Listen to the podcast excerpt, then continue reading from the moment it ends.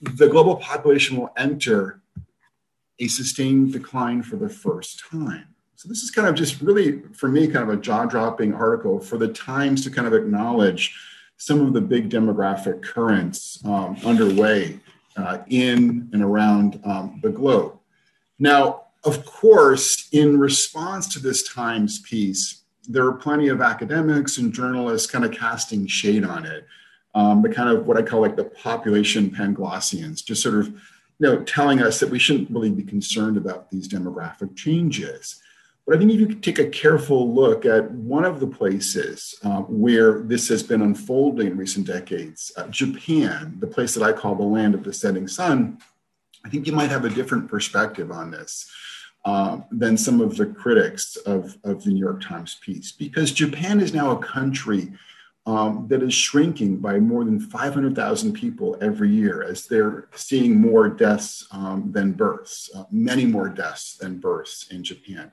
And so phrases like, I think, you know, economic stagnation um, are, you know, appropriate for Japan. Uh, phrases like runaway deficits are appropriate words in describing what's happening to Japan's uh, fiscal uh, picture.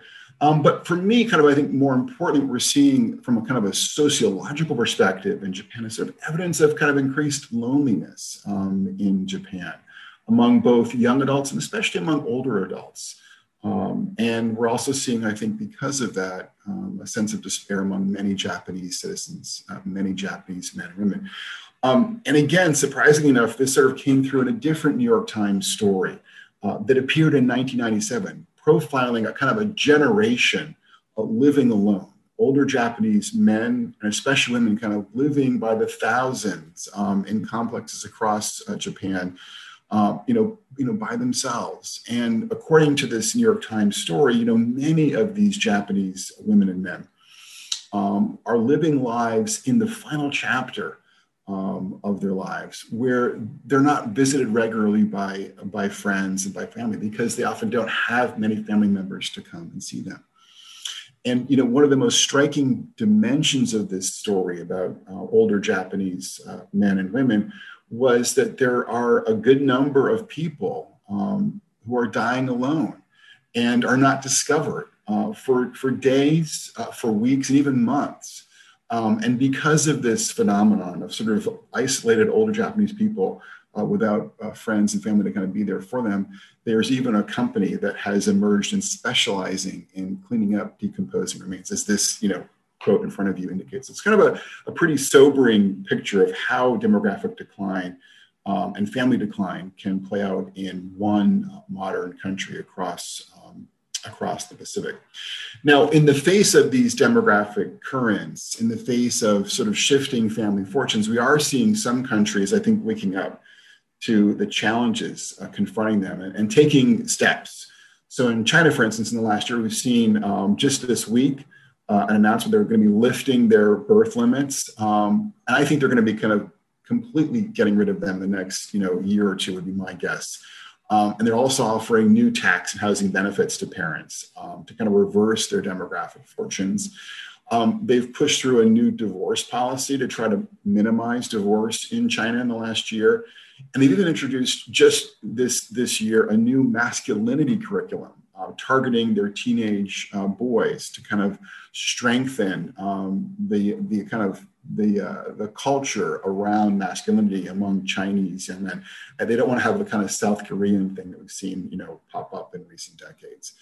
So some countries, I think, in the face of these tremendous shifts, are beginning to rethink how they approach uh, family life, both kind of policy-wise and cultural uh, wise as well.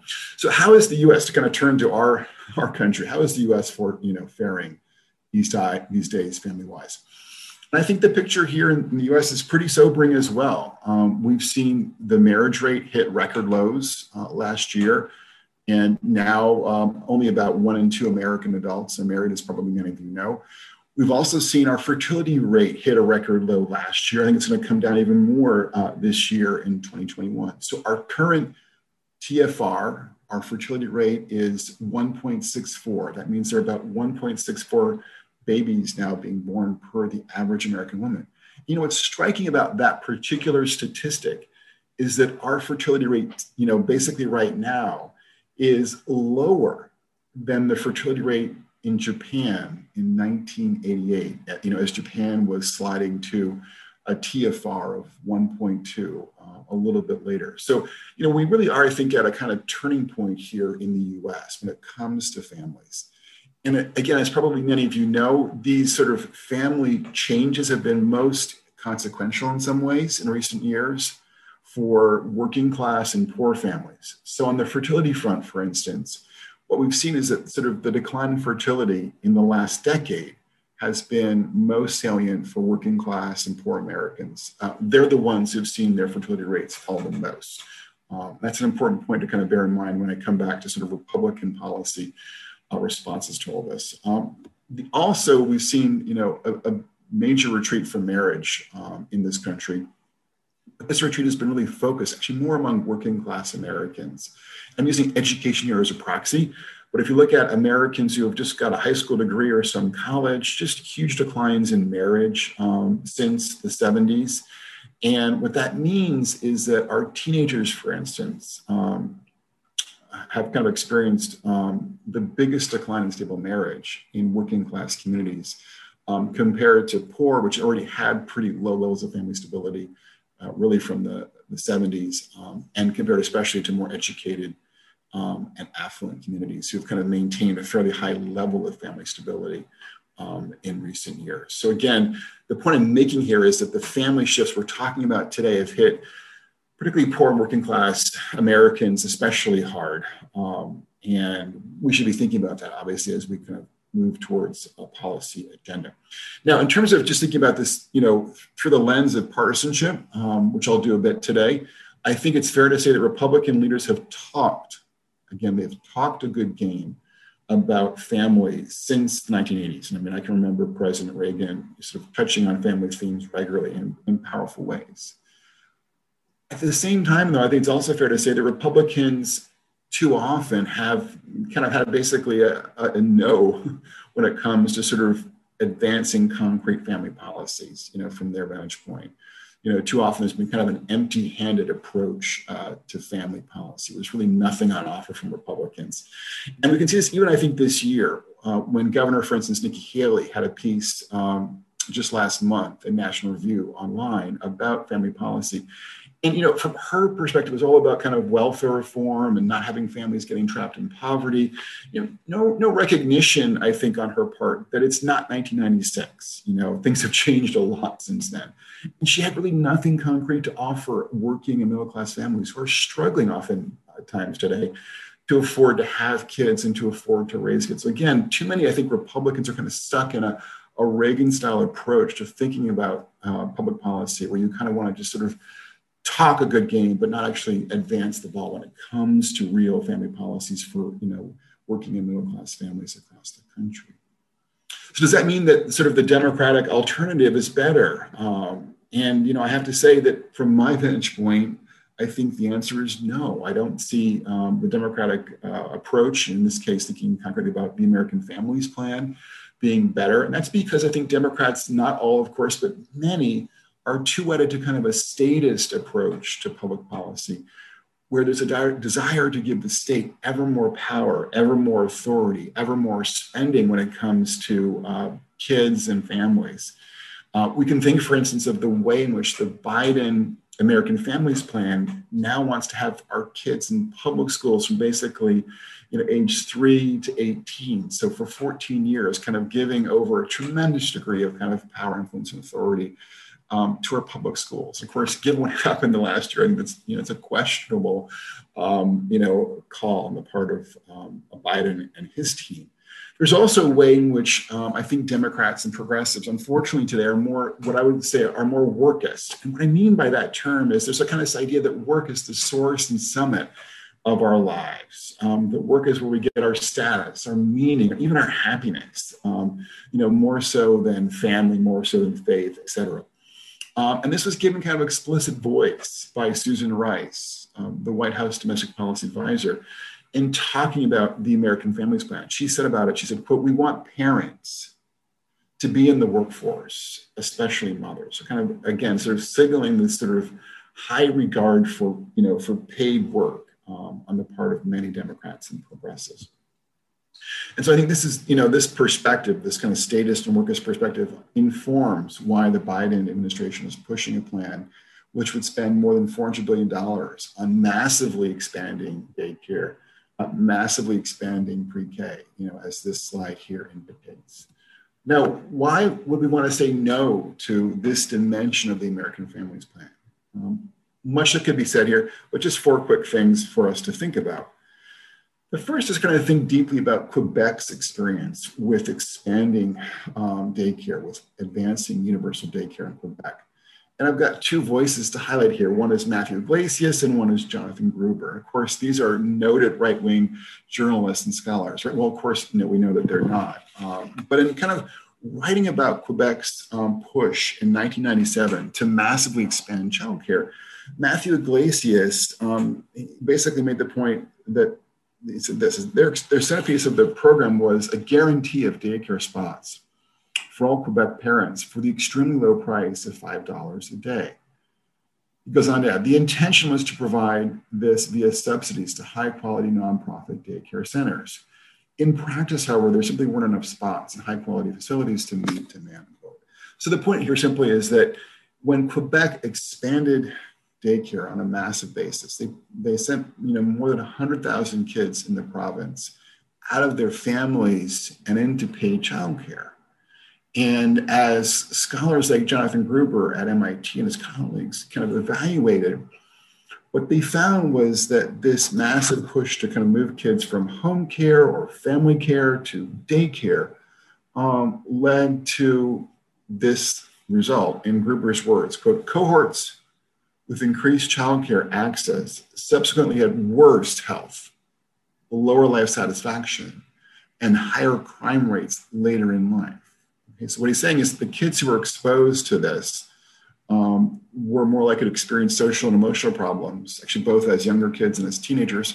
And then the boys, um, in his words, quote, were more likely to have the impacts on criminal activity um, are concentrated in boys. So again, the boys exposed to this um, were more likely to end up in trouble with the law um, uh, in Quebec. So not exactly a, a, sterling record when it comes to sort of this approach to um, to caring for our youngest kids. And you may wonder, well, what's the sort of the relevance of all this for American kids? Well, when you look at kind of the research in the U.S., what you find is that infants and young children who have a lot of non-parental care, especially in that first year of life, um, you know, spend a lot of time in, in daycare and in paid childcare, are experiencing worse outcomes. Um, we see, for instance, that uh, young kids uh, in daycare have elevated uh, risks of cortisol, um, which, as you probably know, is a stress hormone. So that means that you know, when little kids are in a daycare setting, they're more likely to be stressed out um, compared to being at home. And then when you track them, as the NICH did, um, tracking thousands of kids across the US, including Charlottesville, um, Charlottesville kids, um, what they found is that kids who spent you know, a lot of time in daycare as young children um, were more likely to experience uh, social and emotional problems at age four. And that's what this figure here um, is, is showing us and then also more likely as teenagers to experience um, problems with drinking, drugs, um, delinquency, and other at-risk activities, um, to use the sort of technical jargon. So again, it's a, it's a story that's kind of similar, you know, to what we see in, um, in Quebec. And this NICHD study also found that um, there was a kind of a dosage effect here for little kids, infants. That held even when they were placed in high quality centers. So lots of time away from parents um, was linked to worse outcomes for kids um, when they were apart from their families at a very young age. Okay, now okay, so that's that's just a word about sort of the child well-being angle, but I want to talk too just about the, the parents here and sort of parent perspectives on this. And what's striking here is that um, our work family policy discussions are driven by well-educated white people. You know, we've we've done a, a, brief on this at IFS that kind of articulates this at greater length. But when you kind of look beyond the preferences of well-educated white people, what you see is that many American parents, um, you know, many ordinary American parents, particularly middle income, lower income parents, and many Hispanic parents, as this figure here suggests, uh, don't prefer full-time uh, childcare for their own young children. Um, they prefer family care for their young kids. Um, in fact, the majority of parents across the U.S. prefer to have their kids cared for either by a parent or by a you know a member of their extended family. Um, and I had this perspective articulated to me when I spoke to Andrea Nunez last week. She's a 25 year old mom in St. Petersburg, Florida, and she's been relying upon her own mother and her own mother in law. And, you know, kind of from her vantage point, um, you know, when you have a baby, um, you know, it's, it's just harder to trust a childcare worker uh, because they can't look after your child, as she says here on this, on this quote on the screen, um, in the same way that a grandparent can, you know, that a grandma is going to give more attention, more love, and more care to that baby um, than you know than a worker at a child care center. Okay, so again, this is the kind of perspective that I think many ordinary American parents have when it comes to work family policy. Unfortunately, through the New York Times, through the Washington Post, if you read many other legacy media publications, you don't kind of typically get this perspective articulated, but it is one that's held by um, a majority of American parents today. And this is based upon a recent American Compass uh, YouGov survey that we were um, spotlighting in our brief. Um, and in fact, on that same survey, what we, we see is that, you know, yes, elites tend to prefer workist policies like daycare and, and paid leave, but ordinary Americans are more likely to prefer direct cash, you know, assistance or cash allowances for, you know, for their families um, and also wage subsidies, um, as opposed to things like like daycare. As um, again, this American Compass YouGov survey uh, showed us uh, uh, in a survey of parents uh, this year. Okay, so I've kind of I've raised some concerns about Biden's approach, um, and so what should we say yes to when it comes to American family policy? Well, you know, I think it's important as we kind of think about uh, kind of a guiding perspective, a worldview here that we should have kind of what I would say is a familist agenda. Um, and what I mean by that is an agenda that seeks to maximize the family's authority, its functions, its kind of its activities, you know, in its kids' lives, the amount of time that parents spend with their kids and with one another, and also their financial resources. We've got to be real here about money. Money matters for families um, when it comes to the bearing and rearing of, of the next generation. And of course, policies should be strengthening rather than penalizing marriage, as many of our uh, tax and transfer policies in America now do. So I'm in favor of a family allowance that would look something like this, where you would be giving about $4,000 um, to families per child. Um, I would give more money to younger kids than older kids, um, you know, given the way in which parents often are at home with younger kids uh, more than older kids. Um, I would also have it be paid out monthly to cover kind of expenses as they come up, um, you know, for uh, rearing kids, whether it's rent, mortgage, whatever. Um, I would look for policies that don't penalize marriage, um, as unfortunately, like the EITC and Medicaid tend to do for many working class families today. And I'd look for a policy that covers a broad swath of American families, particularly, of course, working and middle class families uh, struggling to make uh, ends meet today. Um, and as I'm sure everyone here knows, um, there are a number of new conservative proposals, um, you know, from Senator Hawley to uh, Senator Romney to uh, Senators Lee and Rubio that I think, you know, basically in their different ways kind of meet the bar that I just that I just set um, in that last um, uh, in that last slide. Um, and they do so by providing substantial resources to families and by doing this without penalizing marriage. You know, two key kind of criteria for me thinking about family policy uh, today.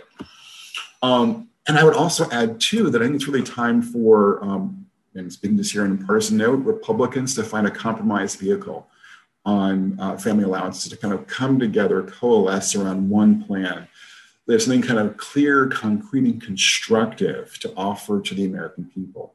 And you know, in some ways, we could think about how um, the proposal from Oren Cass and Wells King uh, at American Compass kind of is potentially a place where uh, Republicans could find common ground on a family allowance. Um, but I want to say also, it's important for us not to just think only about family allowances. There are other things that we should be thinking about as sort of policies that would be helpful to working in middle class families in America. You know, policies related like reforming the EITC so it doesn't penalize marriage and maybe is paid out on a monthly basis. Um, things like obviously really rethinking, um, you know, school choice in a day and age when our public schools have failed us in so many, um, you know, powerful ways. It's also, I think, just on that note, important to note, IFS did a report last year with AI, and we found that kids who are attending private schools today are much more likely to be marrying successfully later in life. So, just one more reason for us to kind of rethink this whole educational sector uh, with an eye towards uh, family formation, family stability. Of course, working to end marriage penalties in big programs like Medicaid and the ITC. And then also when it comes to education, higher education, doing a lot more to um, defund uh, much of higher education and fund more generously uh, vocational education, apprenticeship training programs that give working class and adults um, a shot at the American dream and a shot at um, establishing a, a, good paying job that would make for um, you know more confidence when it comes to getting married and having kids. So these are the kinds of policies that we should be saying yes to in terms of trying to strengthen our families uh, going forward. Now, the last thing that I'm going to say before I conclude is that you know if we and I'm just saying conservatives, you know, and I'm I'm a conservative, uh, do nothing. If we just sort of stood on our hands um, and we give the American public nothing when it comes to constructive family policies to help working middle class families that are who are struggling, I think we're going to have to end up basically saying yes to progressive uh, policies that would be much more statist and workist, that would be trying to maximize the time that parents spend in the workforce and also maximize the time that they the kids spend in daycare and in school. Um, I think from you know my vantage point, these are much less uh, family friendly. Um, and so I think it's better to say yes than to policies that renew marriage and family life in America, kind of give us a shot at sort of reviving our marriage rate and our fertility rate. Um, and more importantly, kind of giving um, more American young adults kind of uh, renewed hope about um, having and raising kids um, today. And, you know, I, I want to close here with a story. Um, and it's a story from, ironically enough, Senator Warren herself um, about kind of thinking about these issues today. She said, she said a little while ago, she said, one day I picked up my son Alex from daycare and found that he had been left in a dirty diaper for who knows how long. I was upset with the daycare, but more than anything, angry with myself for failing my baby. At the end of my rope, I called my 78 year old Aunt B. Two days later, she arrived at the airport with seven suitcases and a Pekingese named Buddy and stayed for 16 years. Unquote. And Senator Warren goes on to talk about how Aunt B, you know, played a central role in, in caring for her young kids at the time. Um, and you know, from my vantage point, I think that new proposals from Senators Hawley, Lee, Romney, and Rubio, um, you know, would give families the financial freedom to rely more on a mother, a father, or another family member, you know, including the likes of Aunt B. Because uh, these proposals prioritize, you know, cash for families over childcare for kids. And you know, it's my firm conviction that all Americans should have the option to make the choice that Senator Warren made uh, when caring for their own young kids, um, the choice to have a family member care for uh, their own young kids. So I hope that everyone here um, on this Zoom call can work towards forging a future where policies, uh, family policies, um, make such a family-friendly future po- possible um, here uh, in America.